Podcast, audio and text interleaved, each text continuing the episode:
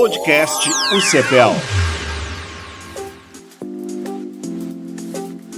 Olá, pessoal! Imensa satisfação que o nosso projeto de extensão, né, Relações Étnico-Raciais na Sociedade Brasileira, está nessa quarta da extensão, esse projeto né, da universidade, que tem como uh, por objetivo né, a gente mostrar um pouco para a comunidade acadêmica como que se dá né, é, é, cada um dos, dos inúmeros projetos que tem da universidade e a gente veio hoje mostrar um pouquinho para vocês aqui. Nós estamos em sete pessoas, né? Tem a Já, a Jade Arbon, daqui a pouquinho vai sair, aí vai, vai entrar, né? Quando o Fábio Dávila sair, e para vocês conhecerem um pouquinho uh, um experimento de que, que é o nosso projeto de extensão Relações Raciais. Então, rapidamente, né, vou fazer um, uma breve contextualização. Depois nós temos aqui todos, né, nós temos uh, participantes, egressos da universidade, uh, temos a, uh, alunos também, estudantes profissionais da Universidade Federal de Pelotas, é nossa parceira, esses estudantes que estão aí conosco pensando as relações étnico-raciais. Então, a ideia é a gente conversar um pouco né, e apresentar para vocês né, a, nossa, a nossa forma de trabalho. Então, o projeto de extensão Relações Étnico-Raciais, ele, ele nasce a partir de uma categoria que tem do próprio movimento social negro, que é a categoria Negro e Movimento, né, que é um pouco de vários estudiosos, teóricos, militantes que uh, ingresso no meio acadêmico, né, da historicidade do movimento social negro, que é pensar as relações étnico-raciais nas, nas instituições e espaços os quais ocupamos. E aí, quando eu entro na universidade, em 2012, nós organizamos, junto com o curso de serviço social, curso qual né, eu, eu me insiro na Universidade Católica, o primeiro Consciência Negra Amplia Sua. E esse ano nós vamos para o nono Consciência Negra. E a partir né, deste Consciência Negra e da. Uh, além de, né, de cumprir a lei 10.639, que é uma obrigatoriedade né, no ensino, tanto na educação infantil, na educação básica e no ensino superior, muitas pessoas ligadas ao curso de pedagogia, comunicação social e mesmo né, os de serviço social tinham interesse porque ainda hoje, né, mesmo depois, né, agora de quase 20 anos, né, a gente 17 anos da lei, ainda a gente não consegue ainda trabalhar, né, de forma ampla as relações étnico-raciais. Avançamos, mas ainda não conseguimos trabalhar. E é nesse intuito, né, do ensino, da extensão, da pesquisa, que o nosso projeto ele se objetiva a trazer, né, para o meio acadêmico, para a comunidade, que o nosso projeto sempre foi aberto. Nós sempre tivemos pessoas dos movimentos sociais, de outras instituições, né, de vários cursos da universidade, da universidade. Começamos com um grupo de estudos com o objetivo de sempre estudar uma obra negra, né, pelo menos uma obra com um autor negro ou um autor que trate das relações étnico-raciais. A primeiro nós começamos, né? Então, nosso grupo nasce em 2013, começamos em 2012 com Consciência Negra, e em 2013 nós trabalhamos os 10 anos da lei 10.639 com a África que Incomoda, que é um pequeno livro amarelo do Carlos Moore, não, não tá aqui, é o livro do Carlos Moore, que é a África que Incomoda, no intuito, né, de a gente pensar as construções e desconstruções que precisamos fazer sobre o continente africano. E é nesse intuito que a gente, todo ano, né, até uh, a gente sempre escolhe um tema, um tema, uma obra, e realizamos uma, um, uma oficina em algum movimento, alguma escola.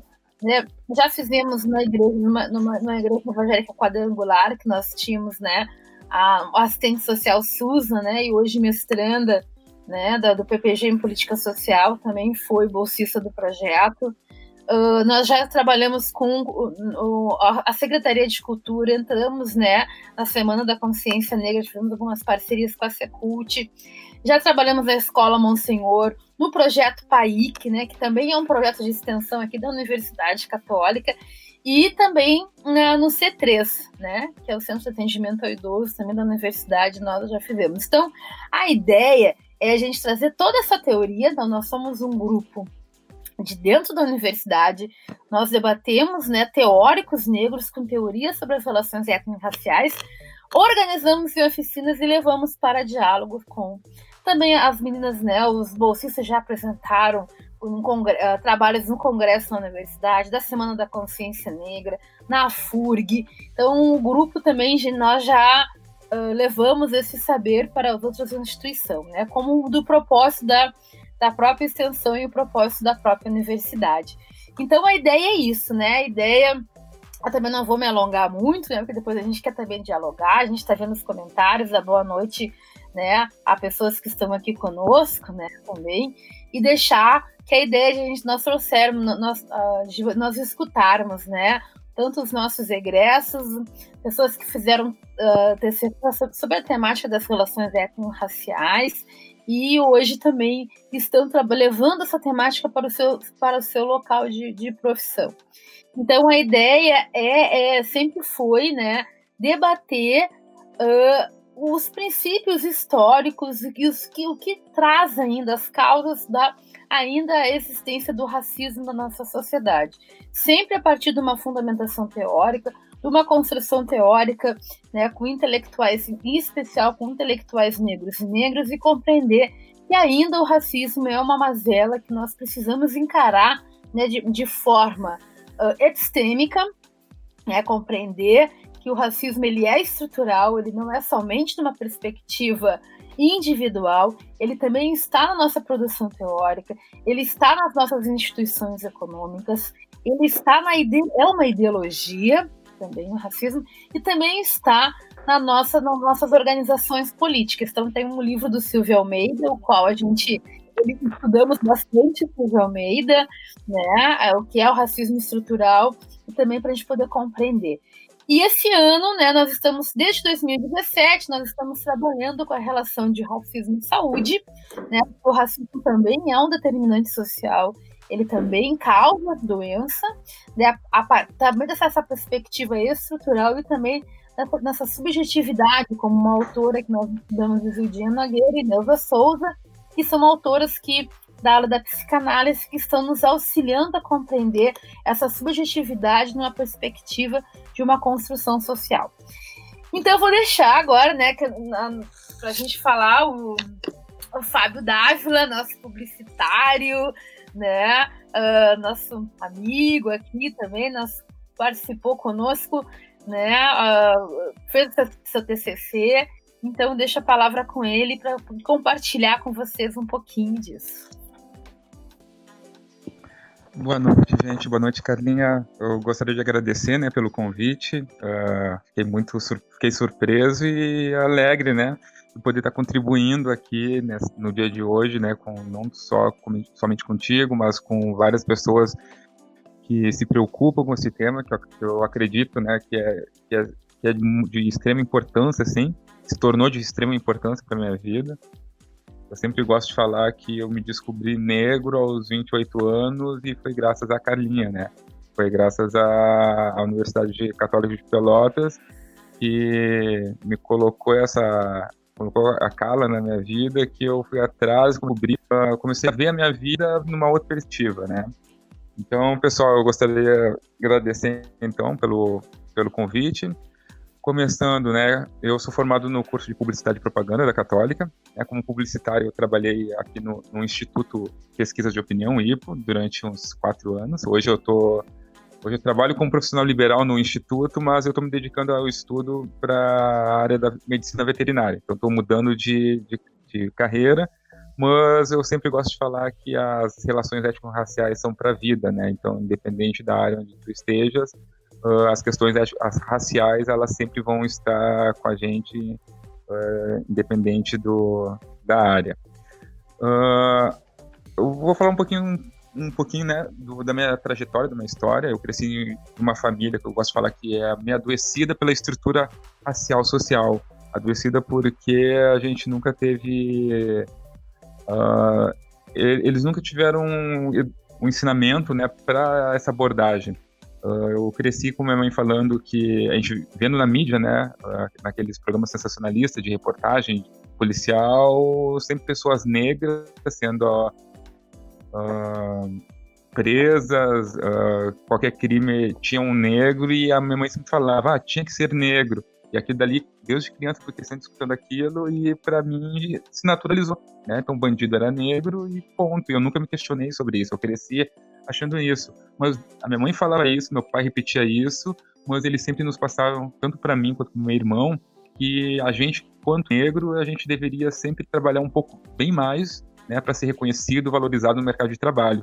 Então, apesar dela estar tá repetindo uma fala, um discurso racista, né, que em algum momento foi passado para ela, esse imaginário, ela sempre dava aquele conselho que, pela cor da nossa pele, a gente deveria estar tá sempre dando um, algo a mais para ser bem visto no mercado, né? Uh, dentro da própria família, que eu tive mais contato, eu cresci vendo uma, uma a questão que hoje eu sei que é do colorismo, no caso a família do meu tio é, é grande, e aí tem diversas essa tonalidade de cor da família entre os irmãos. E aí eu sempre reparei que a filha que, a, que, a, que tinha tonalidade tonalidade de pele mais escura, ela é sempre mais rejeitada de um próprio meio familiar. Então ela não. Pessoal meio que escanteava ela e tudo, ela sofria calada, eu via aquilo, só que nunca me perguntei, nunca me questionei sobre o que, que era, e hoje eu consigo entender naquela situação. Então eu cresci nesse meio, né? Na escola, principalmente, eu era sempre fazia pertencia à minoria, então era eu mais um coleguinha negro. Uh, no máximo éramos três, no meio da, de uma turma de 30.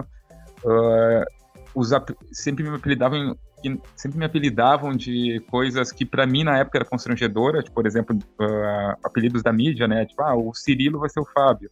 Então, eu não queria ser o Cirilo, né? Porque no imaginário dos meus colegas, o Cirilo era um, sei lá, é, não era um cara muito bacana, popular, legal, né? Tinha uma outra conotação naquela época, o Cirilo da, da novela Carrossel.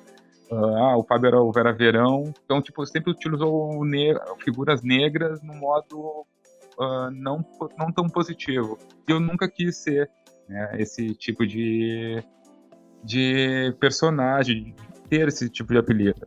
Uh, nas duplas, na, eu tinha trabalhado em dupla na, na, escola, né, desde criança, assim, meu pai sempre foi uma menina negra também, então a gente fez até a Branca de Neve e os Sete Anões. Eu era o príncipe, mas ela era a, a Branca de Neve, por mais que éramos negros, né? Achei legal sobre isso, mas ela, ela era a minha dupla. Então nunca tive, nunca pensaram que o Fábio poderia fazer dupla com uma menininha branca.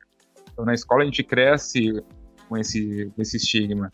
Uh, a mídia dos anos 90 também era a exposição de marginal, marginal, marginalização do negro era muito grande. O padrão de beleza era que mostrava-se na mídia era o branco né, o Império Loiro, que eu gosto de falar, que era a Iliana, a Xuxa, a Angélica, entrava naquela época, então era o, é o padrão de referência é que nós tínhamos de beleza, e enquanto criança, a gente questionava, era algo inquestionável, né? se a gente questionasse, era é como se fosse hoje um mimimi. E aí e eu venho crescer, esse meu comportamento desde então vem muito pelo reflexo daquela época, daquela estrutura racista. E eu só vou ter esse, essa quebra né, na universidade, aos 28 anos, né, no final da, da minha universidade, do meu curso, onde eu vou fazer meu TCC. E eu tenho que escolher uma abordagem, eu decidi falar sobre o papel do negro na publicidade. E foi aí que eu conheci a Carla e aí foi que minha vida mudou e eu digo que eu me descobri negro, porque não é, não basta apenas tu ter né, ser negro, ter a cor de pele escura. Tu, quando tu se descobre negro, tu vai entender uma série de razões pelo qual as, os olhares das pessoas são diferentes. Tu vai entender que a tua estética, ela não é bem vista por muitas pessoas, né, por boa parte da, da população. E então, graças à universidade, graças ao grupo principalmente, que me fez refletir, né, sobre toda a minha história, foi onde eu consegui linkar a minha, a minha, a, o meu crescimento, né, com diversos aspectos uh, racistas, né, que a gente vê isso no, na, na, na bibliografia que a gente vai verificando no curso. Uh, sobre o meu TCC, né? Uh, então, no meu TCC eu, eu abordei essa questão do, do, do, negro na publicidade, né? Graças ao grupo de estudo, eu fui, eu descobri o que, que era a cultura do branqueamento, como, os, como esses mecanismos né, raciais agem na publicidade, já que a publicidade é um agente persuasivo de comunicação e, e, ela tem um potencial muito forte de estimular e modificar o comportamento de consumo. Uma criança que cresce na frente da televisão, que era no caso dos anos 90, uh, ela absorve muito isso e isso fica tudo no inconsciente dela. Ela, ela, do nada ela começa a reproduzir falas racistas, né? tudo e a, e a publicidade ela tem um, um, fator muito forte em cima disso. Uh, e aí quando eu fui quando eu fui fazer meu TCC eu fui identificar as, as publicidades negras, né? O que, o que, se falava sobre a negritude? Qual era um tipo de negro que aparecia na publicidade? E eu vi que o tratamento estético que a publicidade dava ao negro uh, ela iam de encontro com as teorias racialistas do século XIX, onde, onde se imaginava um Brasil até 2012 totalmente branco, porque uh, para justificar a, a, ideia de melhoria, de desenvolvimento da nação brasileira era a miscigenação, porque o, né, o negro ele não tinha esse potencial de desenvolvimento para que o Brasil fosse um país né, desenvolvido, então começaram essas miscigenações, começaram a, a vinda dos europeus para o Brasil a fim de miscigenar. Então a gente vê isso muito na publicidade, por mais que no, na por mais que hoje a gente veja que não deu muito certo as teorias racialistas, mas na publicidade, na mídia principalmente, a gente vê que isso começou a se perpetuar. Então o negro que é mostrado não é um negro tão negro, né? Eles tendem a a suavizar a cor da pele, então é um negro mais clareado, uh, os traços negroides são mais afinados, tudo para manter um padrão europeu, né? Mas impercutido que, que, sim, estamos colocando os negros na publicidade. Até trouxe no meu TCC um exemplo do Neymar, né? Se o pessoal puder pesquisar depois, o Neymar na, nos comerciais ele sempre parece uma estética mais esbranquiçada, com nariz afinado, Diferente de tu assistir um jogo do Neymar onde ele tá. onde tu vê realmente ali o cabelo crespo dele, a, a cor uh, negra dele, né? Então, até, até mais a questão da beleza, beleza uh, negras, e a única beleza que foi bastante contestada e onde a Globo tirou foi uma foi a Globeleza onde a tonalidade de pele era bem mais escura do que as outras, não foi bem aceita pelo público, né? Então foi, foram esses os cases que eu trouxe no meu TCC, uh, uh, no qual eu pude, pude fazer vários links com as coisas da, história. O grupo ele foi importante para mim quanto a isso, então ele, ele me trouxe bagagem, que eu não tinha bagagem alguma, para mim era tudo novo, tudo uma descoberta.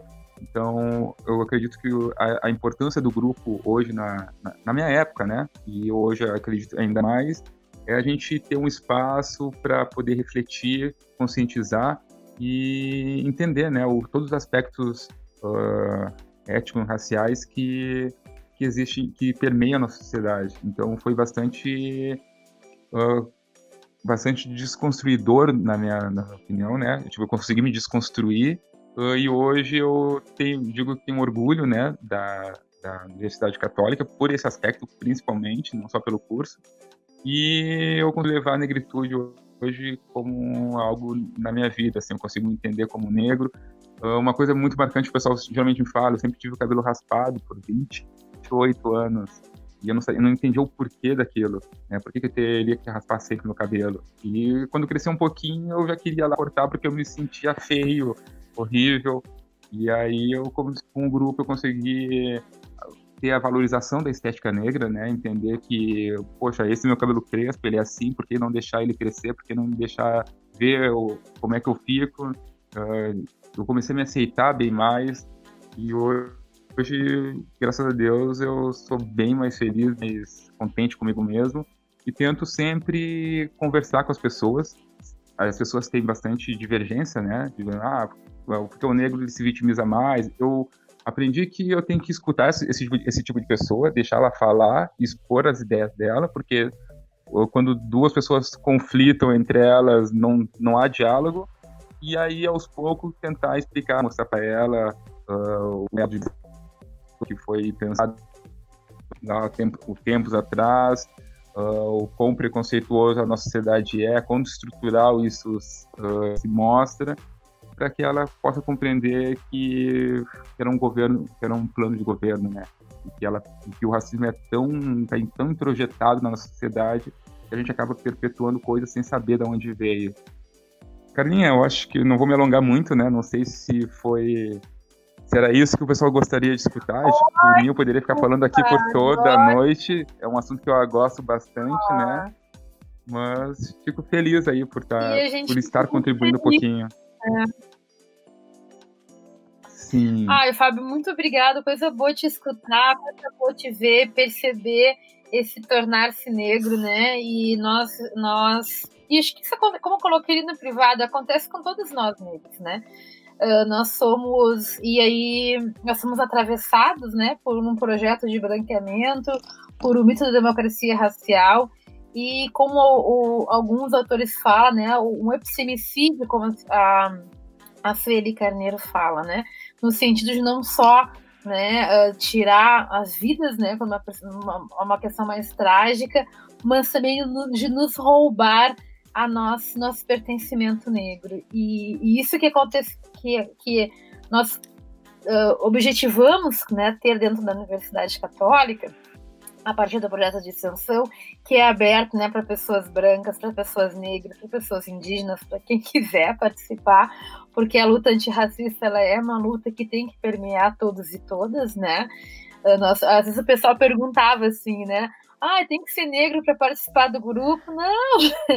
né? É todos, o nosso tema é das relações, mas com certeza isso nos toca de uma forma, né, uh, mais, digamos, porque a gente consegue se reencontrar com teóricos, se encontrar com teorias, a teoria do branqueamento, da miscigenação, ela, principalmente nós que somos aqui da região sul, são teorias que nós vivenciamos na prática, né? Quem não escutou, né? Melhorar a família, melhorar a raça, fulano casou com Beltrano para ou né quem ou qual pessoa não negra ou pessoa branca não escutou o próprio negro é mais racista que o branco né? Então a gente vai desconstruindo essas falácias a partir da construção teórica. Muito obrigada Fábio. Eu vou passar direto a palavra para o José porque a gente tem um tempo curto e a gente quer cada um contar um pouquinho né da sua história. Não esqueçam quem está nos assistindo participando da live colocar se inscrever né ali no canal da universidade, curtir o canal, se inscrever no canal e colocar o seu nomezinho completo aqui, né, na, na live ali depois para os trâmites, né, de certificação das lives. Vou deixar com o José. Boa noite, professora. Boa noite aos demais colegas. Boa noite aos que estão nos assistindo aí pelo, pelo canal. É, primeiramente, muito obrigado pelo convite também. Fiquei muito feliz por estar aqui participando, fazendo também parte desse momento. Eu já tive momentos também, eu fiquei três anos no grupo, né? Eu acho que deve ter mais de três anos. E foram uma experiência fantástica, assim. Eu lembro do primeiro encontro que eu fui e que eu falei, né? No sentido de... É, agora eu estou me descobrindo também, assim como o Fábio falou, como sujeito negro, também que olhar, que olha em outra perspectiva, né? Acho que o grupo nos marca nisso, assim, grande parte, é olhar com outras lentes né, para a sua sociedade. Pra... Eu sempre fui muito ligado à questão da sociologia, sempre estudei e li bastante sobre isso, mas essa questão do, do negro, da, da dimensão, eu não conhecia, fui conhecer de fato também com a Carlinha e com, com o curso na, na UCPEL.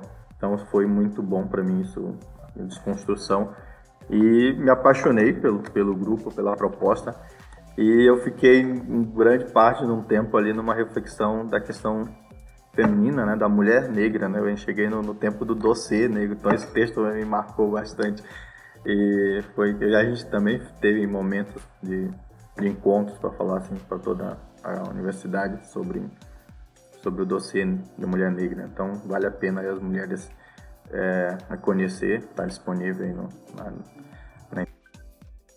Então eu comecei nessa reflexão, para mim foi muito bom olhar para isso, porque eu trabalho em colégio, sempre trabalhei em colégio, né, eu sou formado em teologia, serviço social, estou fazendo pedagogia neste momento, eu estou no segundo semestre de pedagogia. Então, sempre, o colégio sempre foi a minha, minha, minha área, sempre atuei. Eu sou religioso, laçalista, de uma congregação dos irmãos laçalistas. Nós temos em Pelotas o Colégio La Salle Pelotas. Eu estou no Maranhão no, nesse momento, em Zedoca. Aqui a gente tem o Colégio La Salle Zedoca. Eu estou atuando nesse colégio. E, e, no colégio a gente vê muito essa questão da, principalmente das mulheres, né? A, é, é, a, a construção da identidade, é, principalmente na adolescência, o quanto a, a confusão também do, da, do período de transição, de, do, do conhecimento e essa questão da, da identidade negra é, é, um, é uma questão muito forte, assim, que eu identifico na, nas adolescentes, nesse período, assim. Então isso sempre, sempre me intrigou e eu sempre quis é, estudar, pesquisar sobre isso, né? Sobre conhecer, entender melhor como funcionam essas questões. Então o grupo me abriu muito o leque para essas reflexões. Hoje eu, eu acompanho grupos de jovens no colégio e sempre faço essa, essas provocações também na questão do, da busca do eu, nesse eu, nessa dimensão de, de mulher negra, né? de identidade negra, assim. Então, no Maranhão aqui, é, a, a, tonalidade de pele é mais negra, né? Então, é, e, e, isso é muito forte também, o quanto as pessoas negras não se reconhecem como negro, né? É, eu também sou dessa região, sou maranhense, e por muito tempo fui educado como se eu fosse branco, né? É, sempre me entendi branco. Aí depois descobri que o meu registro é pardo, né? E aí eu falei, ficava, o que, que é pardo? Que cor é essa, né? E aí o dicionário difere, né? Que é entre branco e, e, e negro. Então não tem uma definição para pardo. Tu tá ali, no, no entre meio. E tu não é nem branco nem, nem negro, né? Então, que, negócio é esse? E aí, pra gente entender como a gente vai sendo conduzido, como eu fui conduzido sobre isso que eu tenho uma disciplina na pedagogia, que é essa questão de é, deixa eu ver o nome aqui direitinho, educação intercultural nas relações interraciais. Aí eu tive que escrever um texto como é que foi o meu, meu processo de entendimento sobre a minha identidade como sujeito é, que vai se identificar como a gente lembra, estamos aí também sobre o moreno, né? Quem é o moreno né, na história do Brasil. Né? Então, também fui resgatando esse processo também de quem é o moreno, como é que eu me identifico como sujeito é, nessa sociedade. Né? Então, o, o, pardo ele vai ter que se conhecer, né, de certa forma, se desconstruir para saber qual é a sua identidade. É como se a gente fosse pesquisar sobre nossa origem. Né? Então, o grupo entender isso, né? como funciona, como. E hoje sou militante né, da questão das raciais. É, tenho grupo, né, a gente tem um grupo também que a gente faz. Só que aí eu, eu fui juntando com um grupo de amigos de, é, e aí a gente tem um grupo assim que é espalhado pelo Brasil que a gente se reúne é, uma vez por mês e tem temas assim que a gente vai discutindo temas atuais mas temas que, que é provocativo né, sobre a questão da mulher negra, a questão do feminicídio. Então a gente vai também fazendo nosso cronograma assim, e, e a gente convida também outras pessoas de fora para fazer esse debate. Então é, o grupo foi abrindo esse, esse, esse leque para olhar para uma sociedade e, e, ao mesmo tempo a gente se desconstruindo né, em algumas ideias que a gente é fixas que que a gente vai entendendo que somos induzidos ou, ou vamos sendo levados a acreditar que esse dia eu estava escrevendo sobre isso eu, eu me lembrei assim que na minha a minha infância é, tinha um ideal assim de vida ser rico e ser branco né e aí a gente tinha um, um exemplo muito claro que fez isso o Michael Michael Jackson né? então a gente ouvia as músicas e conhecia todo mundo, todo mundo falava nesse tempo. Eu sou da, do início de 90, eu tenho 30 anos. Então, a minha infância vem esse ideal muito forte, assim. Eu consegui lembrar agora, recém escrevendo, lembrar disso, assim. Então, é um ideal, um ideal daquele momento, ser rico e ser branco, né? Então, se alguém conseguiu ali, o Michael Jackson conseguiu por uma situação também de saúde, mas era possível, é, e, e quanto isso a gente bebe dessa, dessa, dessa ideia, né? Quanto a gente vai absorvendo isso e, e, isso vai mudando a nossa vida, isso muda a perspectiva de como tu vê o mundo, como se relaciona com o mundo, né? E, e olhar nessa outra ótica para mim foi fundamental, porque aí eu começo a desconstruir também e a resgatar o processo histórico, né? Eu começo a me dar conta que era tão tão tão preconceito quanto é, eu, eu, eu, comecei a, a perceber, né? Quanto preconceito também eu tinha, né? como eu fui para o sul, pro Rio Grande do Sul, é, quanto preconceito eu tinha, quantas resistências também eu tinha com relação à minha identidade, né? Eu achava que eu era branco, então quando eu me cheguei no, no sul, eu, opa, não sou branco. A primeira coisa que eu me dei conta, eu não sou branco, não sou. E aí eu preciso me conhecer agora, eu preciso me fazer. Então, quando as pessoas ficam falando do agora para nos atacar, né? Quem entra nessa reflexão, é, falam do mimimi, é, eu sempre rebato assim, né? Então acho que não é mimimi, é questão de, de, de conhecimento, né? De, de, de, se conhecer. É uma busca do, do, do seu eu, né? Da, da, construção de si mesmo, da sua história, do seu, do seu processo. É, que aí quem olha para o Fábio vai dizer assim, ah, o Fábio é negro, né? O Fábio agora há pouco estava nos falando da sua história. Mas se reconhecer como negro, não basta ter o tom da pele, né? É, é, é, uma construção também pessoal da pessoa. E a gente vê, eu, eu já conheci muitos que não se reconhecem, que não, não dizem claramente, não, não sou negro. Né? Isso me, eu só fui me dar conta disso muito depois, né? Como diz o Fábio também, com os 24, 25 anos que eu fui me dar conta dessa questão. Então, isso é assustador quando a gente se, se depara com essa situação, né? Então, acredito que o convite aqui, ao, ao, estarmos falando dessa relação, é que as pessoas busquem, de fato, né, essa desconstrução, esse buscar esse outro olhar, esse outro, esse outro jeito de enxergar o mundo, né, nessa ótica. Então, hoje eu trabalho mais nos grupos de jovens, na formação de liderança nos grupos de nas, nas escolas, é, isso como algo importante, como um tema que a gente tem que ser debatido então, coisas que há muito tempo, quando eu era aluno, não, nas escolas mesmo, não, não se trazia isso, né? E aí a gente começa a pensar, né? Quanto uh, eu tive professoras negras, né? Mas nunca falaram dessa situação de ser negra, né? Tive professor, tive diretores negros, mas nunca se reconheceram como negros, né? Então, eu, a, a, o debate que a gente talvez levanta na, nos grupos é isso, né? Como que a gente hoje consegue fazer essa desconstrução? Quando é que a gente consegue, é, aos poucos, é, aos poucos ir é, se dando conta dessas questões que são estruturais, como a gente debate, né? E, e, e deixar isso como não, eu não estou falando mimimi, eu estou falando de coisas que são sérias. Isso interfere diretamente no, na questão psicológica da, da jovem, dos jovens, né? De cada um de nós. Então, é uma desconstrução necessária. Assim, né? Então eu aproveito aqui esse espaço para fazer o convite a todos vocês. Venham fazer essa desconstrução com a gente. Então, obrigado e boa noite. Então, tu trouxesse aquilo que a gente conversa no, no movimento social negro, né? Que é a categoria negro e movimento. É levar a temática né, das relações étnico-raciais da gente aonde a gente for. Então, parabéns pelo teu trabalho. Né, nós que somos muito agradecidos e agradecidas de conviver com todos vocês, né?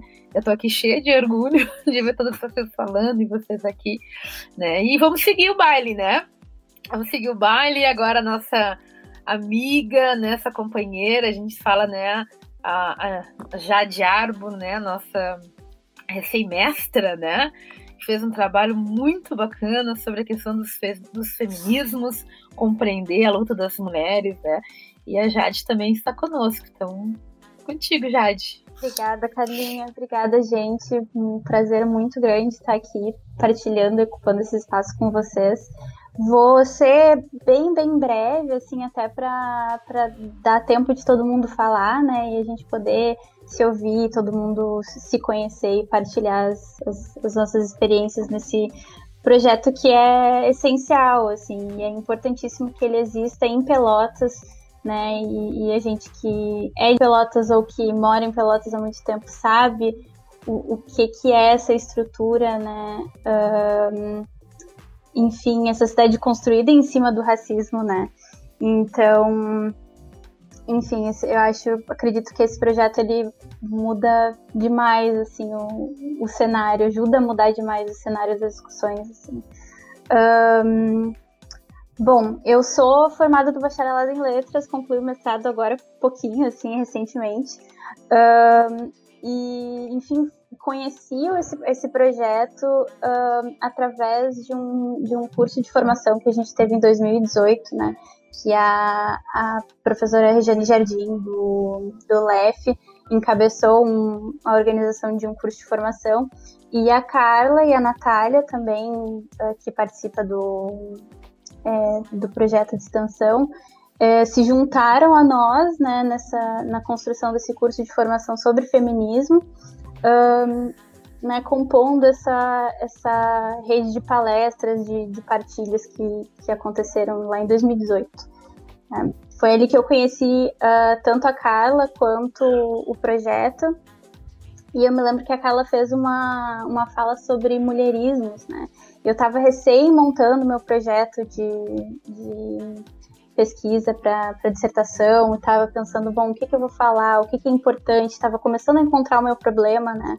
E a partir daquele momento em que eu ouvi né, a, a Carla falar através do, do, do projeto de extensão, através dessa, desse alcance que ela, que ela teve com o projeto, ela e a Natália ali participando da organização, é, eu conhecendo a, a dimensão do, dos mulherismos, eu comecei a, a perceber que o meu problema que eu estava encontrando, que era essa ideia de uh, insuficiência do sujeito do feminismo, né, como uh, o feminismo ele constrói um, o seu sujeito mulher como um sujeito não marcado, é, ele não é um problema novo e ele não é um problema que foi inventado por mulheres brancas na terceira onda do feminismo, né? Ele está posto já uh, tra sendo trazido por mulheres negras desde do, das primeiras formações de, de movimentos de mulheres. Assim. E, e isso foi essencial para eu também ter essa, essa atenção e essa posição de escuta desde, desde início, assim, esse constante esforço por me colocar em, em ah, uma posição de escuta, porque é um esforço e ele é constante mesmo, para ter uh, ideia de, de como é, meu trabalho, porque eu trabalho Judith Butler, né, que é uma, é uma mulher branca né, que está tentando abrir essa ideia de núcleo duro do feminismo através de, de desconstruir uma noção de gênero e que, como eu comentei antes, não é, já já estava posto, né? Essa necessidade de desconstrução já estava posta. Então, é, para mim foi essencial entender essas dimensões uh, pré-existentes, né, já colocadas de construção, que mulheres de que de, de desconstrução que mulheres negras já uh, vinham colocando desde o início da história do feminismo e antes do feminismo, né? E, e em paralelo com o feminismo, como é o caso dos, dos mulherismos, que trazem outra perspectiva de gênero que, que não a do feminismo, né? Então, para mim, ter conhecido o projeto foi muito importante. Uh, eu passei um tempo sem, sem participar das reuniões, né? Não, não conseguia participar das reuniões, mas ia encontrando a Carla em eventos, né? E, e o projeto em eventos, e, e, e aquilo a gente foi formando uma parceria, um diálogo constante, que acabou culminando na minha, na minha dissertação, né? Com, com a participação da, da Carla também, que me ajudou muito na questão dos feminismos também, em, em poder conversar com ela, poder passar o meu primeiro capítulo por ela também foi muito importante. Um, enfim, validar essas ideias né, que eu estava levando não, não, só pelo meu contato, não através só de, de, contatos com mulheres brancas, né, mas trazer o pensamento de mulheres negras também, uh, porque esse, eu acredito que é um dever antirracista que a gente tem, nós pessoas brancas temos, assim, de, de fazer o papel de escuta, o trabalho de escuta, o trabalho de leitura e o trabalho de uh, citação, né? Porque o nosso trabalho é uma forma de, quando a gente escreve uma dissertação, um TCC, ele é uma forma da gente ampliar essas vozes, né? E, e eu acho que é importante que a gente entenda a nossa responsabilidade de, de citar trabalhos que não sejam de uma massa homogênea né? Mesmo que eu trabalhe só com mulheres, eu não posso trabalhar só com mulheres brancas, né? Mesmo um, que a gente possa às vezes ter algum receio e vou me colocar, né, aqui como mulher branca falando dessas questões, às vezes a gente tem um receio, né? Bom, não é o meu lugar de fala, né? Mas é a nossa responsabilidade ouvir e citar, né, e citar mulheres negras que já fazem um trabalho ao invés de citar mulheres brancas que estão chegando depois no rolê, às vezes, né? Então, sou, sou muito grata por essa troca. Um, agora eu tenho participado mais do, do grupo recentemente, né? Consegui uh, me juntar ao grupo de estudos e a gente está uh, leu Lélia Gonzalez para mim foi foi uma troca muito importante também uh, perceber que, que a Lélia traz para a discussão de epistemologia, né?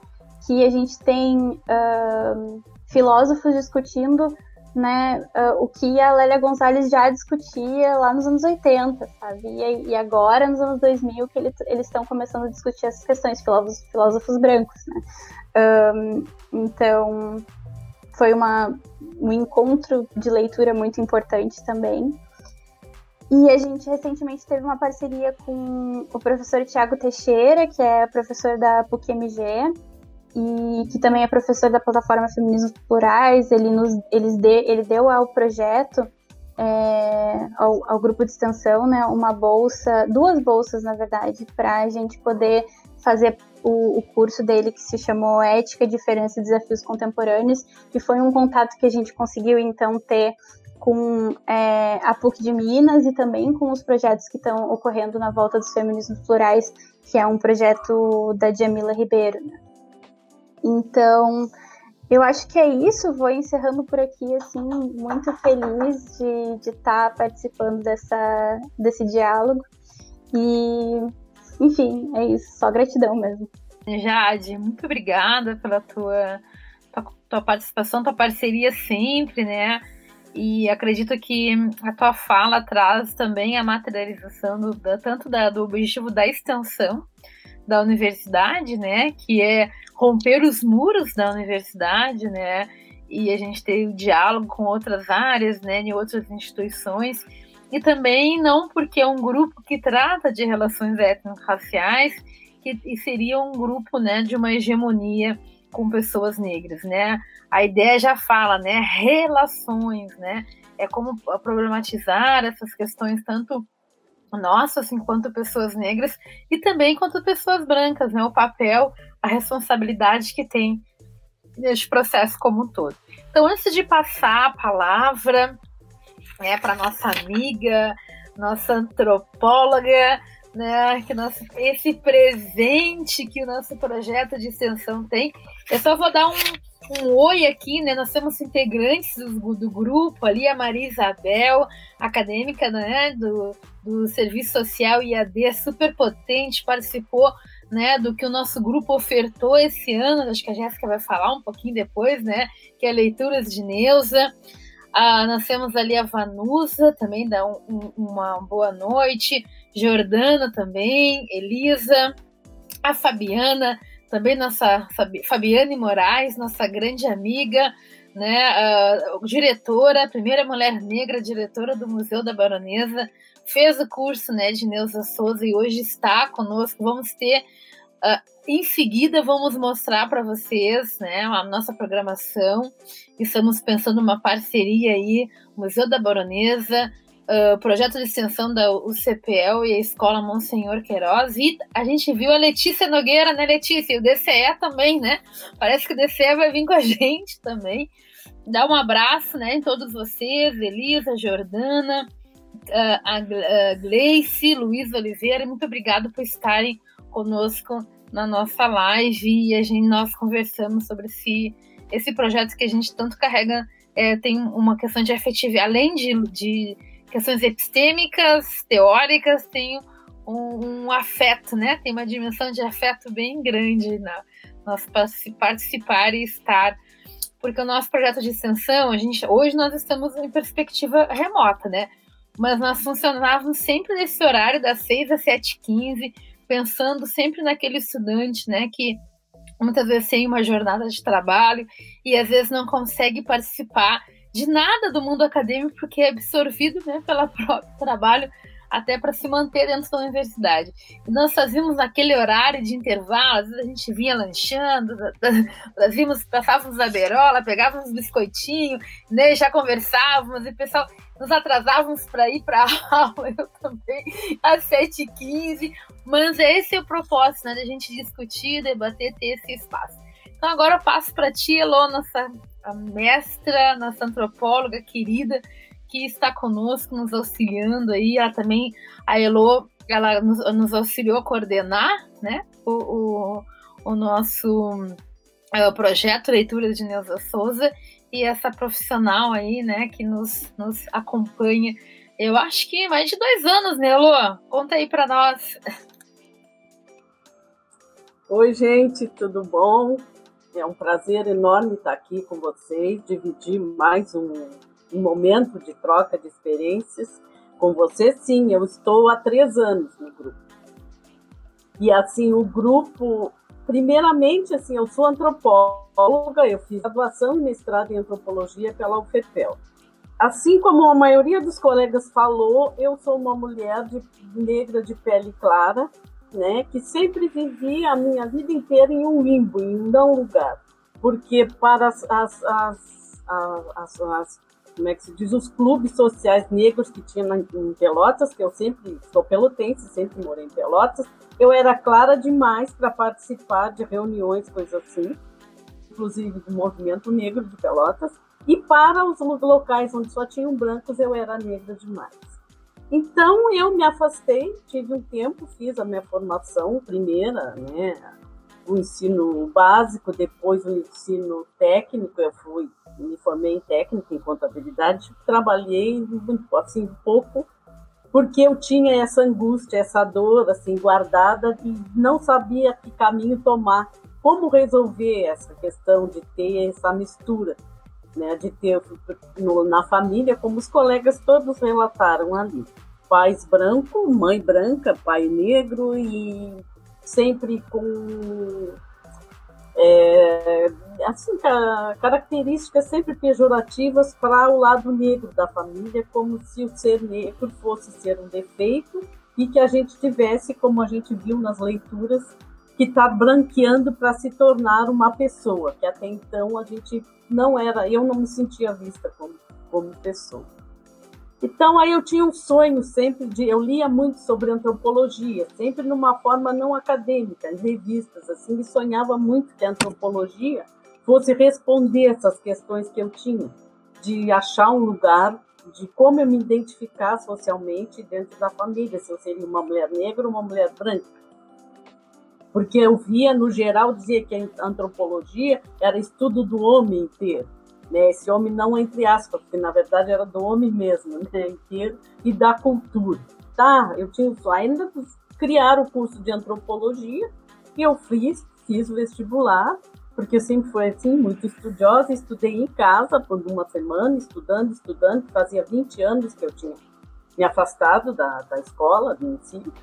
Eu, foi meu primeiro curso de graduação, antropologia, e eu fiz vestibular e passei para o curso de antropologia. Cheguei assim, foi uma chegada muito estranha, porque eu continuava me sentindo deslocada, porque era um monte de teorias, muitas teorias, muitos conteúdos. Eu vi filosofia, sociologia, mas meio que as coisas eram para mim sempre atropeladas, porque a gente questionava, eu mesmo questionava, continuava com essas questões de não ver pessoas negras. Colegas negros eu não tinha, tinha um só, professor Sérgio Mota, éramos eu e ele. Ele era uma pessoa já tinha uma caminhada no movimento negro e foi também me dando o, apoio, mas eu me sentia um peixe fora d'água. Muita, muita teoria e eu não via a prática, porque na teoria, né, a antropologia buscando desconstruir, entre aspas, algumas coisas e a questão da noção de cultura, sempre uma noção vinda de um branco, outro, né, um branco europeu, a gente não via autores negros, é como se a, não tivesse produção intelectual negra indígena. Tá, o início foi meio sofrido, até que eu fui para o segundo semestre já, o segundo ano do curso, foram quatro anos, e comecei a estudar as etnologias, etnologia afro-americana e etnologia indígena. Aí comecei a me sentir me achei ali na, na etnologia afro, com a questão, o processo de racialização, primeiro da abolição da escravidão, né, que as pessoas usam a, a, a ação mesmo, negro como ativo na busca por essa liberdade, que não foi um presente, como, a gente, como eu tinha aprendido até então, veio a, a, foi uma conquista dos movimentos negros, dos próprios negros escravizados que se reuniam, né, se aquilombavam e se reuniam para se fortalecer através da música e dança, todas essas expressões que os empoderavam e faziam com que eles resistissem ao processo cruel da escravidão. E na etnologia indígena, sobre a cultura indígena. E aí sim, que abriu. Quando eu comecei a estudar a cultura indígena, foi um momento assim de eu escrever sobre uma outra cultura que eu me identificava sem me mostrar, porque eu ainda tinha muita dor, muito sofrimento de falar da minha negritude, de todo esse processo de não saber quem eu era. E foi assim, foi sensacional. Eu, eu entrei dentro da cultura indígena de corpo e alma, porque eu fiz etnografia, eu, eu passava muito tempo com eles, eles vieram em minha casa, eu pude eu pude começar a perceber que através de uma outra cultura eu me, encontrei tá? buscando e achando respostas para questões que eu tinha. Né? E ele sempre me dizendo, eu era um casal, era um Guarani, Biá Guarani, aqui de, de Pelotas, da região da colônia Maciel, e eles sempre me questionando, que gostavam, gostavam demais da minha companhia, eu os fazia muito bem, mas que eu devia de estudar, eu contava, eu trocava com eles isso, que eu era uma mulher negra, mas eu não me aceitava porque só via coisas negativas. E ele dizia que enquanto eu não descobrisse o meu lugar, a referência cultural da minha ancestralidade, toda a importância, toda a luta da minha cultura, eu ia sentir essa angústia que os outros iriam me ferir. E eu tenho, sou profundamente grata às falas deles e realmente foi o que aconteceu. Bom, então, pelo grupo, né? Depois que eu fiz a, a graduação, foi meio conturbada, porque tem, tinha muitas respostas que eu não encontrei, não me foram dadas. Aí no mestrado eu já estava um pouco mais segura, assim, mas mesmo assim sentindo muita falta de teóricos da epistemologia negra africana, a nossa origem, que parece assim que é só o Ocidente que produzia, né? Que produzia teorias, que tinha epistemologias, que tinha referências, e, e, a maioria homens, não tinha mulheres também.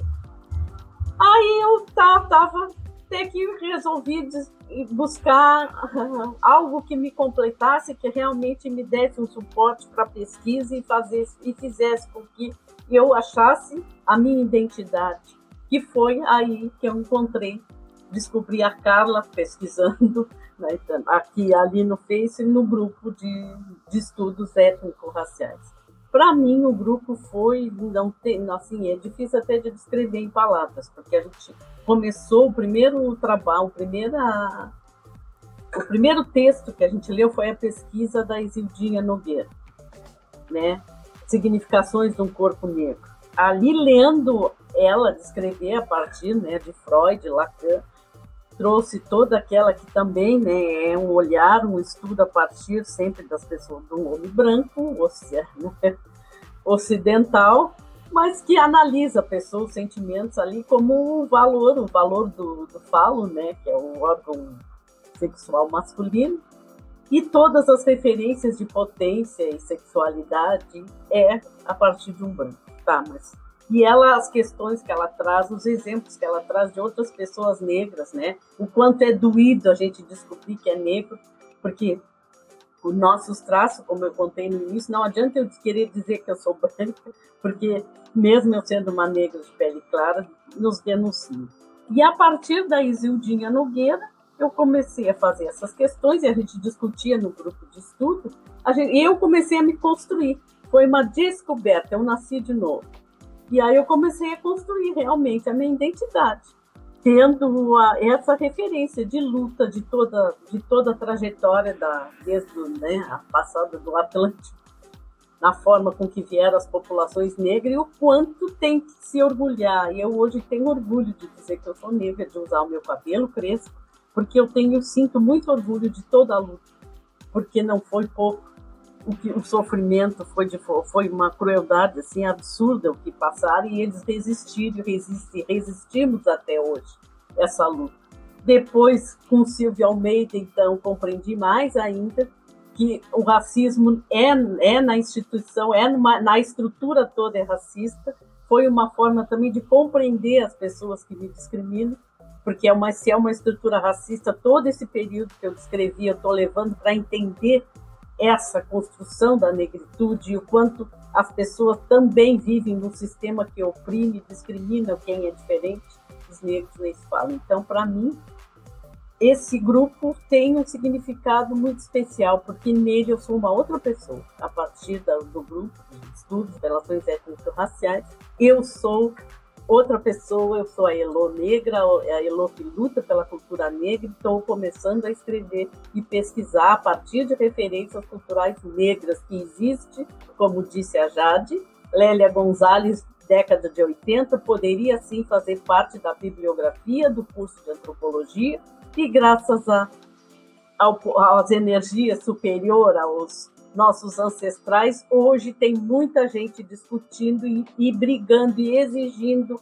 uma epistemologia diferente, que não só essa que a gente tem aí, que mais nos oprime, mais nos deixa num lugar subalternizado do que qualquer outra coisa. Então, só tenho a agradecer a companhia, a troca que eu tinha de todos os colegas mais jovens e eu e que me ensinaram bastante a ter força e a ter coragem de ter uma perspectiva de mundo diferente que depende muito sim de cada uma de nós. Muito obrigada.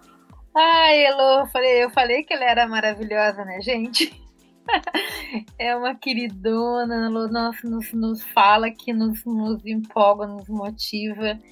E, e tu traz, né? Eu sempre penso, e, e a Elo, essa experiência né, da área da antropologia, que eu sempre dizia até para para a professora Vini, um abraço para as professoras do serviço social, né, na, que a antropologia era, era, uma, era bom para pensar a prática do assistente social, né, e antropologia é bom para pensar a diversidade, né, eu também, quando vou estudar as relações étnico-raciais, né, lá na minha graduação, lá em 2003, quando estava fazendo o projeto de pesquisa dentro da área da sociologia, das ciências sociais, que é a antropologia, sociologia e política, a, antrop a antropologia me acolhe. Né? A professora Flávia Rietti foi minha orientadora, ela me acolhe. E com método etnográfico, eu não. um pouco diferente, né, nesse sentido eh, de não ter, como eu, sempre fui a pessoa mais negra de pele, mesmo sendo uma negra de pele não tão escura, sempre fui a pessoa de pele né, mais, mais escura da minha família, então essa dimensão de negritude eu acabo não dando, mas eu consegui compreender as rupturas raciais né, da minha própria família a partir da teoria. Então a teoria nos auxilia muito, né? E a antropologia nos dá essa perspectiva. Elô, muito, muito, muito obrigada. Obrigada por ser nossa parceira que está no nosso grupo, né? E a gente tem coisa para fazer juntas, né?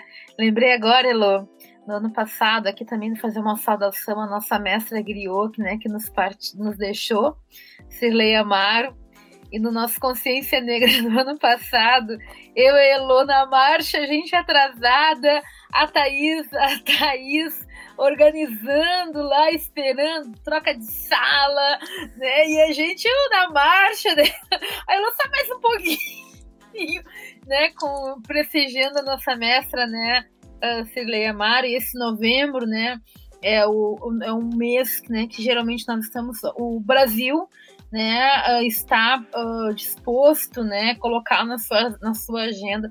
Não é isso que a gente quer, a gente quer que pense nessas questões o ano todo, mas enfim, eu acho que sempre a gente tem que aproveitar, né, quando a gente luta contra uma estrutura. Gente, não vou falar demais, porque a gente tem a Thaís e a Jéssica aqui, né, já dá cumprimentos pessoal, já estou colocando ali alguns depoimentos. Muito obrigada pela participação de todos. E vamos seguir agora com a nossa assistente social, né? Linda, maravilhosa, Thaís. Oi, gente, boa noite, estão me ouvindo? Minha internet estava dando uma trancadinha, caiu, mas voltei. então, eu sou a Thaís Coitinho, né, assistente social formada pela Universidade Católica de Pelotas. Hoje estou cursando pós-graduação em Serviço Social e Saúde Coletiva e contar um pouquinho rapidamente, para não me prolongar muito, a trajetória junto com esse grupo de, de ensino e pesquisa, né, o grupo de extensão Relações Étnicos Raciais do CEPEL, que foi um grupo que me acolheu logo que eu cheguei na Universidade Católica de Pelotas. É, cheguei totalmente perdida, né, sem saber o que fazer, que rumo tomar. E um grupo que me acolheu muito, principalmente a questão de uma universidade trabalhadora em que eu me encontrava na época. Né? Eu era uma trabalhadora universitária pelos horários, era um horário que acolhia a todos, né, do, que, que estavam ali, que precisavam ser acolhidos. E com uma temática de extrema importância, de extrema relevância. Né? Então eu participo do grupo desde 2017, 2018, 2019. Eu fui bolsista de extensão do grupo, o que me abriu um horizonte, uma perspectiva de vida totalmente diferente da qual eu vinha é, me desenvolvendo, né? Eu me auto-reconheci negra, isso parece que a gente se repete muito quando a gente conversa sobre as questões étnicos-raciais, é o, é o, o autodescobrimento, porque a gente nasce negro, mas a gente não sabe a perspectiva do que é ser negro numa sociedade brasileira, do que, que é ser negro vivendo dentro de um racismo estrutural, social que a gente, que a gente vive, né? E dentro desse grupo, para além das temáticas, das leituras, dos encontros, a gente realizou oficinas, a gente realizou trabalhos, a gente fez para além da estrutura universitária, para além das paredes da instituição. E isso é muito importante a gente pôr em prática o que a gente dialoga, o que a gente estuda, né, o que a gente conversa dentro da universidade, o que a gente conversa entre os participantes. Então eu apresentei, apresentei trabalho no, em dois salões universitários. Né? O que eu acho muito importante que eu apresentei um trabalho é apresentando o grupo, né? fazendo com que as pessoas conhecessem o grupo, fazendo com que as pessoas entendessem a necessidade e a importância da gente dialogar as questões étnicos-raciais, a gente dialogar as mazelas que são relacionadas e desenvolvidas e encadeadas pelo racismo estrutural participei de um congresso né, de ensino e cultura da UFEPEL, também apresentando um projeto étnico-racial para além da Universidade Católica de Pelotas, que, como a gente sabe, o grupo participa pessoas, estudantes que são de, de fora da universidade, de outras instituições, de, de diversos, né, de diferentes cursos. É, apresentei trabalho na Semana da Consciência Negra da cidade de Pelotas, né, com diferentes pesquisadores e estudiosos da área, né, em si. E isso me abriu uma perspectiva muito maior, né, uma perspectiva melhor, uma perspectiva mais ampla para mim reconhecer os meus pares, né, e, e não só me reconhecer e me auxiliar no meu desenvolvimento pessoal e profissional, mas que eu pudesse é, efetivar isso no campo profissional para depois né? Depois de eu, de eu sair da universidade. E eu me formei esse ano, né, no serviço social. Então eu pude, podendo desenvolver isso para além na minha pós-graduação, onde isso não é comentado, onde não é dialogado sobre as questões raciais, é dialogado sobre questão social, é dialogado sobre as mazelas, as mazelas que são relacionadas à questão social, mas a questão racial em si não é dialogada. E isso eu trouxe no meu trabalho de TCC, no meu trabalho de conclusão né, voltando a apresentar o grupo, porque eu acho que é um grupo muito importante, é um debate muito importante, é um debate que a gente desenvolve e traz para fora da universidade, né? É efetivar isso no campo profissional. Não é só a gente ler e estudar, é a gente realmente transmitir uma educação antirracista. E para a gente transmitir uma educação antirracista, tem que ser através de debates, de leituras, de conversa. As pessoas têm que reconhecer a causa, têm que entender a causa e têm que fazer parte da causa. Então, no meu trabalho de conclusão de curso, eu trouxe a necessidade da gente dialogar isso para todos e todas dentro da universidade. Não somente num grupo de estudo, de ensino, de extensão, né, que, que as pessoas escolhem poderem ir, mas que deveria de ser a todos de, de uma forma igualitária, né, de que todos pudessem participar, de que todos pudessem fazer parte da discussão étnico-racial, de que todos pudessem realmente efetivar uma educação antirracista. Mas, enfim, é, como profissional agora, eu consigo perceber né, diferentes desigualdades provocadas pelo racismo. Eu consigo perceber o meu lugar fala, eu consigo perceber o quanto esses debates são necessários, é, consigo agora já fazer um debate mais amplo, né, não só sobre o racismo estrutural, mas sobre tudo que o racismo desencadeia nas nossas vidas, na vida dos nossos filhos, dos nossos companheiros, dos nossos amigos, das, das nossas periferias, de quem vive né, a sociedade em si. E de como que isso nos afeta psicologicamente, socialmente, mentalmente. O racismo nos afeta mentalmente também, o racismo nos afeta socialmente também, né? E a gente tem que lidar com isso. Quando a gente vê todo tipo de mídia, de propaganda, de notícias nossas, de que estão nos atacando, de que estão nos matando, de que somos alvos né, de, de uma repressão de um poder público, de uma repressão do poder do Estado. Isso é algo que a gente tem que debater. O porquê de nós sermos tão alvos desse, desse jeito, o porquê de nós sermos corpos matáveis, né? Então, o porquê do poder público não fazer valer né, o nosso direito de viver. Esse é o, o grande debate, né, o nosso direito de viver. E o grupo favorece esse, essa reconhec esse reconhecimento nosso, de debater, de conversar sobre isso e de entender que não, nós não somos é, culpados por sermos negros, nós não somos culpados por ser corpos altos, né? E que não, não é mimimi, não, nós, nós não somos vítimas. Né? Se nós somos vítimas, nós somos vítimas de um racismo estrutural que nos culpa por sermos negros. E esse debate ele tem que ser para fora das esferas do povo preto. E é isso que me, me orgulha muito do grupo em qual eu fiz parte, no qual a gente continua conversando, né? Infelizmente eu já não ando com tanta frequência como estava, mas é um grupo que se abre para todos e para todas é um grupo que fortalece vínculos, é um grupo que fortalece a luta antirracista. É um grupo que une a todos e acolhe a todos. E todos têm voz. Todos podem falar, todos devem falar, todos devem lutar contra o antirracismo, né? Contra o racismo. E esse grupo dá essa oportunidade. Né? Então, se você não conhece a luta antirracista, se você não conhece a metodologia antirracista. Participa do grupo. Vem com a gente participar do grupo. Conversa, vamos dialogar, vamos ver o que está acontecendo.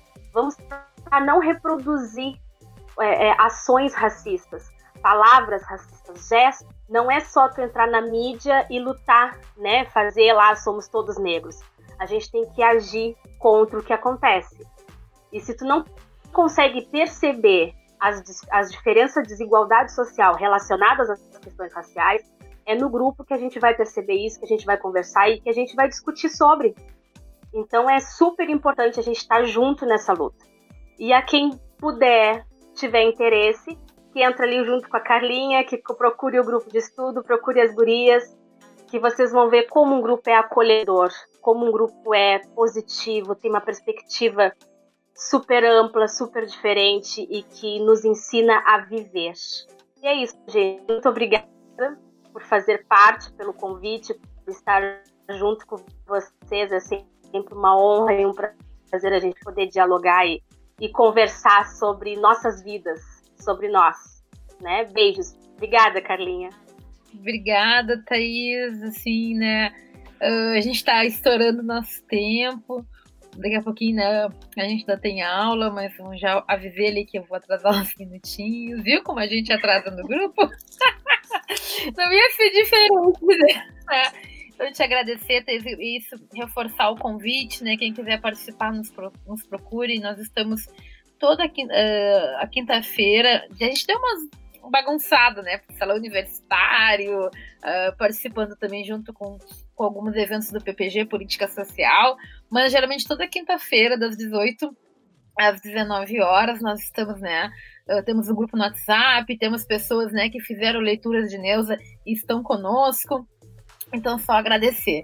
Agradecer aqui também, né, que não puderam fazer presente hoje, nossas bolsistas, a Aline Mesquita, uma queridona, né, que veio para somar, e a Natália também, né, que elas justificaram não poder fazer, mas nós temos mais atividades, mas é isso. E o coletivo é isso. A gente, quando uma não dá, a outra vai junto e a gente vai indo. Isso é o que nós aprendemos com o movimento social negro e também a gente carrega um pouco no nosso projeto. Então, eu deixo agora né, com a Jéssica, nossa também, nossa bolsista, nossa né, querida parceira né? Estão aí nos auxiliando várias questões, aprendendo muito com, também junto contigo, Jéssica, as suas reflexões. A Jéssica, nós, nós tivemos na aula, chamando um abraço, né, para o professor Tiago Lemões, onde nós temos o Diálogos Interseccionais, um projeto, e nós fomos falar para a turma do direito. E a Jéssica falou uma coisa muito interessante para quando a gente fala nessas discussões, né, que é essa relação do tornar-se branca também, né? Porque parece que às vezes quando a gente fala Parece que a gente fala um palavrão, parece que a gente está ofendendo a pessoa, né? Uh, chamar a pessoa de branca, né? E, e, discutir isso, problematizar isso. E a Jéssica está trazendo várias questões para a gente poder discutir junto. Então, Jéssica, deixo contigo, né? Nossa bolsista, e depois a gente, cada um quiser fazer uma fala final, né, um tchauzinho, gente. Não vai dar para a gente responder questões, mas a gente quis mostrar um pouco para vocês como é que é o nosso grupo e eu acredito que a gente conseguiu, né? Não vamos até atrasar para aula. Eu começo então, como a Thaís já trouxe, a questão do acolhimento. Então, começo agradecendo pela oportunidade, por todo o acolhimento que eu venho recebendo no, no grupo, no projeto. Uh, eu sou Jéssica, estudo serviço social, estou no oitavo semestre e atualmente como bolsista né, do, do projeto desde abril deste ano. E desde o início, assim, tenho, tenho me sentido muito acolhida né? Porque a partir da minha fala, né, enquanto pessoa branca, a gente, pelo menos por mim, acaba entrando no projeto com uma certa insegurança, né? O medo de falar, de se manifestar. E eu sempre fui muito acolhida por todos, então agradeço muito por isso. E eu começo a minha fala trazendo um pouco da fala do Fábio, porque né, é impossível, assim, tudo que ele trouxe dos relatos da vida pessoal dele uh, remete muito ao que a gente estudou na obra Tornar-se Negro, da Neuza Souza, né? Então, é isso, assim, perceber o quanto esse racismo estrutural, ele introduz na, na, na identidade das pessoas negras uh, o racismo, fazendo as pessoas negras acreditarem nessa mentira que os brancos inventaram, né? E acabam reproduzindo isso de forma inconsciente. Por isso que a Neuza traz que uh, né, se reconhecer enquanto negro é tornar-se negro, como todos já falaram aqui. Então, uh, eu, como a professora Carla disse, né, essa questão do, do tornar-se branca foi a partir de, da leitura do, do curso que eu me reconheci enquanto branca, apesar de eu já vir de um curso que trabalha de forma muito crítica, né, lendo a sociedade, interpretando as relações sociais, uh, ainda assim eu tive essa virada de chave mesmo uh, através do projeto, compreendendo a profundidade uh, da, do racismo estrutural e também a dimensão dos meus privilégios, ainda que eu soubesse que sim, eu sou uma pessoa branca, então eu tenho privilégios. Uh, ler a obra me permitiu compreender de uma forma muito mais profunda e algo que eu preciso dizer aqui é que, sem dúvida, se eu tivesse simplesmente lido a obra de forma sozinha, eu teria tido talvez, provavelmente, outra compreensão do que como foi através do curso, porque no curso a, partir das leituras que eram feitas prévias, nas aulas, nos encontros a gente discutia e nesse espaço eu pude exercitar muito lugar de escuta, né? Se eu tivesse simplesmente chegado ali e, e começado a jogar todas as minhas interpretações, reflexões, sem antes ouvir o que os, os colegas, as pessoas negras, as mulheres negras estavam trazendo uh, né, a partir da, da leitura. Uh, sem dúvida eu teria tido outra interpretação se eu tivesse feito de forma sozinha. Então foi muito bom uh, aprender a exercitar esse lugar de escuta. Né, ouvir os relatos a partir delas também, de como, é, como elas sentiam aquela leitura, Então, acredito que esse processo é o que mais enriquece, o que mais permite assim o aprendizado e realmente integrar esses aprendizados. E a questão de, de tornar branca, assim, uh, é algo que, que não dá orgulho de dizer, né? Porque eu me reconheço dentro de um grupo que detém privilégios em detrimento dos direitos da população negra. Então, não tenho orgulho nenhum de dizer isso, mas eu entendo a importância de, de, de reconhecer, porque a partir do momento que eu reconheço, eu compreendo a responsabilidade que eu tenho diante desse processo de, de levar essas discussões em todos os espaços que eu estiver, de realmente incorporar essa luta antirracista no meu dia a dia, a partir do momento que, primeiramente, eu começo uh, lidando com esse inconsciente, né, com esses pensamentos que foram incorporados, uh, enfim, por, por, esse processo de alienação que tem, né, do racismo estrutural. Então, é, é diariamente estar tá sempre me observando, né, conforme como eu estou pensando, como eu estou lendo uh, as, as questões ao meu redor. E a partir do momento que, que eu me observo, eu também começo a observar os espaços onde eu estou. Aí é o momento que que eu começo a levar essas discussões para fora.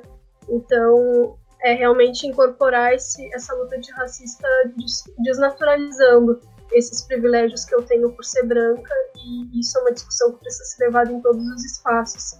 Então, eu agradeço muito a esse projeto, por todo o aprendizado. Tenho certeza que eu estou e ainda me tornarei uma pessoa muito melhor por ter passado por esse processo e também vou, vou me tornar uma profissional esse processo do, de participar da extensão com certeza contribuiu muito para minha qualificação profissional como futura assistente social, que é uma profissão que atende majoritariamente a população negra, então a gente precisa ter mais discussões sobre a questão étnico-racial.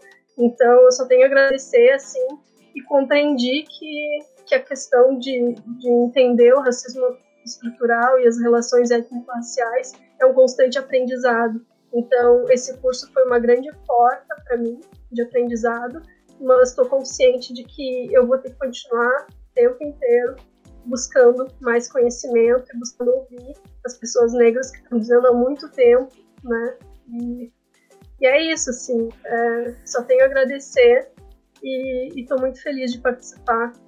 E venham conhecer o nosso projeto. E isso é o mais enriquecedor, assim, da, da extensão que a gente não fica discutindo só pra gente, que a gente fica com essas inquietações, né? E quer levar para fora, para todos os lugares. E agora, a partir do, do, do curso Tornar-se Negro, surgiu a parceria né, com, com, o Museu da Baronesa e criar o projeto junto com a Escola Monsenhor também, que a professora Carla dá aula lá também. Então, é isso, é levar essas discussões que a gente vem refletindo dentro da academia também para a comunidade. Então, muito grata e estamos à disposição. Jéssica, muito obrigada, parceira, né? Assim, a Thaís, como a Thaís teve nesse. A Susan teve nesse uh, espaço, teve a Gisele também, né? Que foram as pessoas que foram nossas bolsistas, né? E então é um braço que tem a importância da política de extensão dentro da universidade né, de dar esse apoio, né, para que a gente possa materializar, concretizar. Então, só tenho a agradecer. Gente, nós estouramos nosso, nosso tempo. Eu acho que a gente pode rapidamente fazer, né, um, dar um tchauzinho, um minutinho para cada um, para dar um tchau. O Fábio e a Jade, né, tinham aula, tiveram que nos abandonar, então agradecer já também. O Fábio Dávila, nosso um queridão, um amigaço que a gente, outras pessoas passaram. Pena que a gente não conseguiu, né? O seu Ivon, nós temos todo uma parceira, uma parceria, né, com, com a Associação dos Usuários da Saúde Mental. Acredito que essa dimensão, né, do tempo, e eles também são super ativos, eles fazem um monte de trabalho.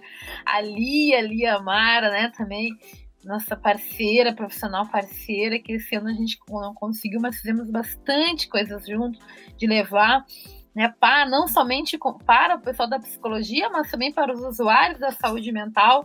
Nós discutimos juntos a dimensão de como o racismo é um sofrimento psíquico e nós tivemos a experiência de escutar muitos depoimentos, né, de muitas vezes até de maus tratos em algumas dimensões, né, para com as pessoas negras e quando a gente vai para essa área da saúde, né, Thaís, cada coisa que a gente escuta, né, em relação mesmo como o nosso corpo parece que um corpo, uh, como teve uma, uma, pesquisa na Fiocruz, né, em 2013, como se nós fôssemos, uh, fôssemos capazes de uh, aguentar mais a dor. Não, gente, a dor não tem cor, né? A dor é dor, né? Nós, essa, nós, nossos corpos estão morrendo, nossos corpos estão sendo matados, é a luta antirracista é assim.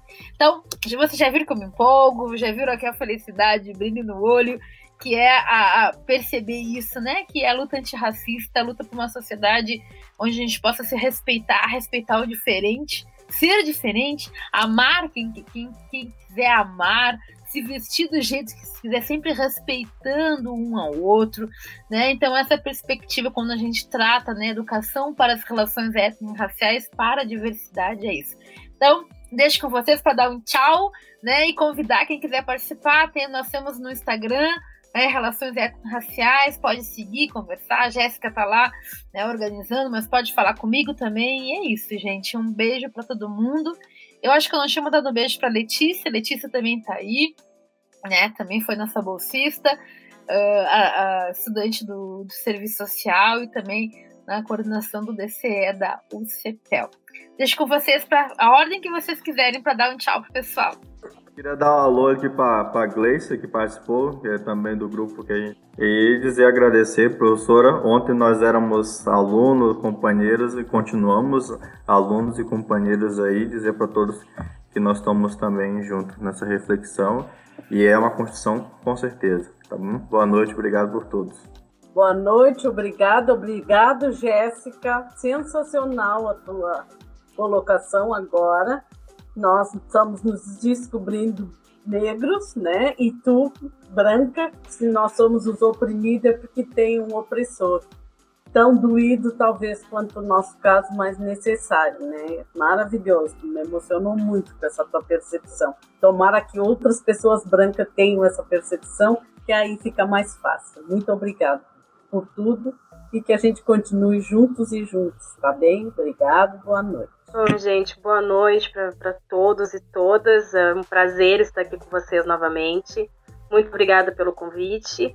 E como a Carlinha disse, quem quiser participar, procura no Instagram ali, procura o grupo, façam parte. Beijo.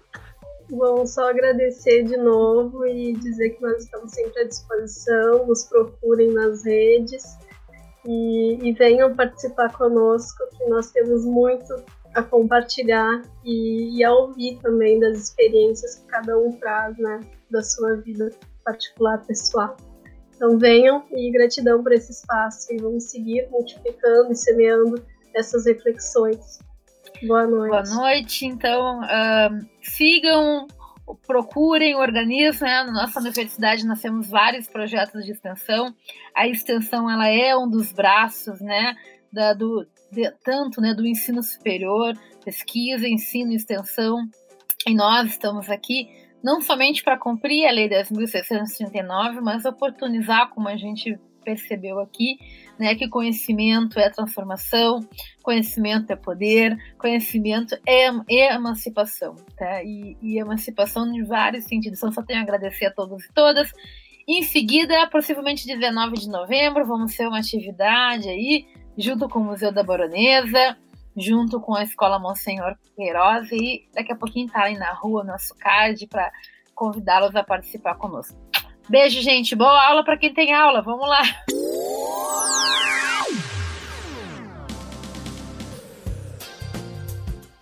Este foi mais um podcast O CEPEL. Olhe ao seu redor, nossa história está em toda parte. Universidade Católica de Pelotas, 60 anos.